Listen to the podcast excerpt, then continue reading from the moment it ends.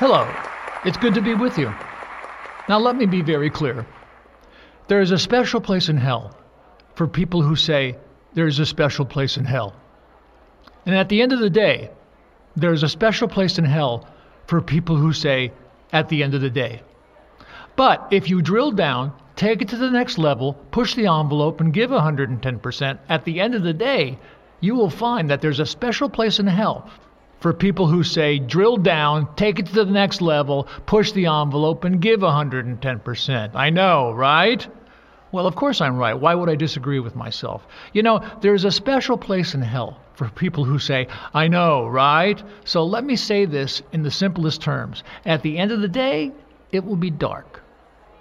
Dark days are coming if you don't think outside the box. In fact, my cat is 16 years old and she does everything outside the box. She might not know where the box is anymore, but I digress.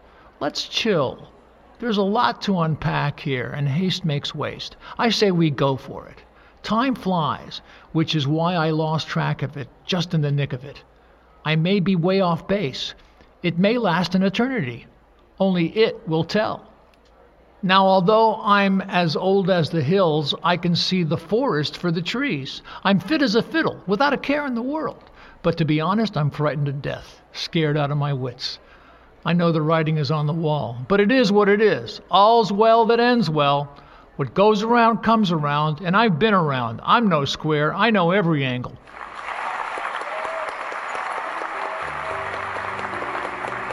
Allow me to comment on some of the cliches mentioned above. Hello, it's good to be with you. This sentence is rolled out by political types of all stripes, often in an effort to soften the oncoming interrogation. We're here with former Vice President Dick Cheney, the man responsible for the deaths of thousands of young American soldiers and countless Iraqis, falsely claiming Saddam Hussein was stockpiling weapons of mass destruction. Good afternoon, sir.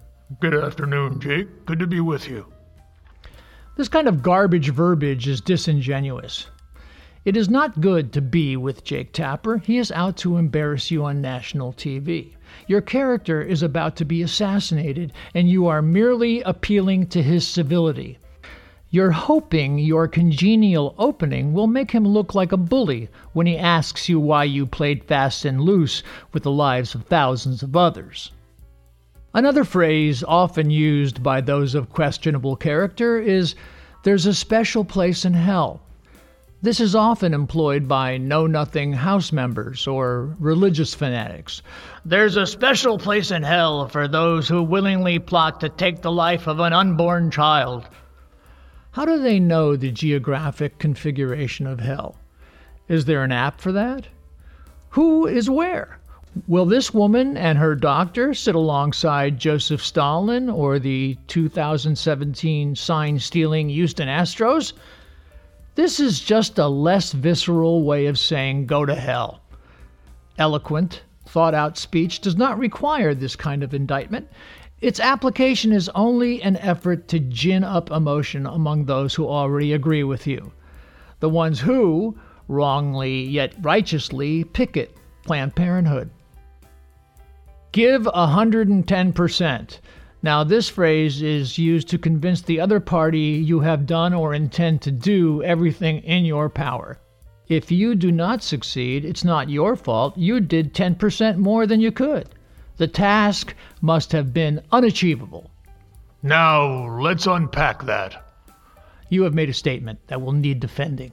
Instead of letting the interviewer challenge your statement, you launch a preemptive attack. You rhetorically ask yourself questions, then roll out prepared answers. I uh, had to think fast and act decisively. Now, let's unpack that. Did I take the time to envision what a post war Iraq might look like? Maybe not. But when an avowed enemy of freedom is believed to have a nuclear arsenal and over 3,000 Americans have just died at the hands of his fellow Islamic terrorists, I have a responsibility to defend the citizens of this country. By unpacking, you are disarming.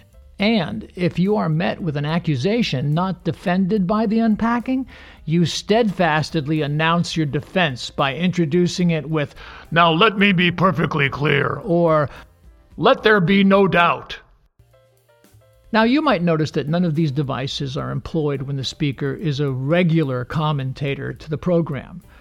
When Newt Gingrich is being interviewed by Sean Hannity, neither need worry about the truth. Because at the end of the day, if you drill down, take it to the next level, push the envelope, and give 110%, let there be no doubt that every Fox News viewer starts his day or her day by guzzling that gallon of jingo flavored red, white, and blue Kool Aid. And thus ends today's lecture. Thank you, and may God bless America.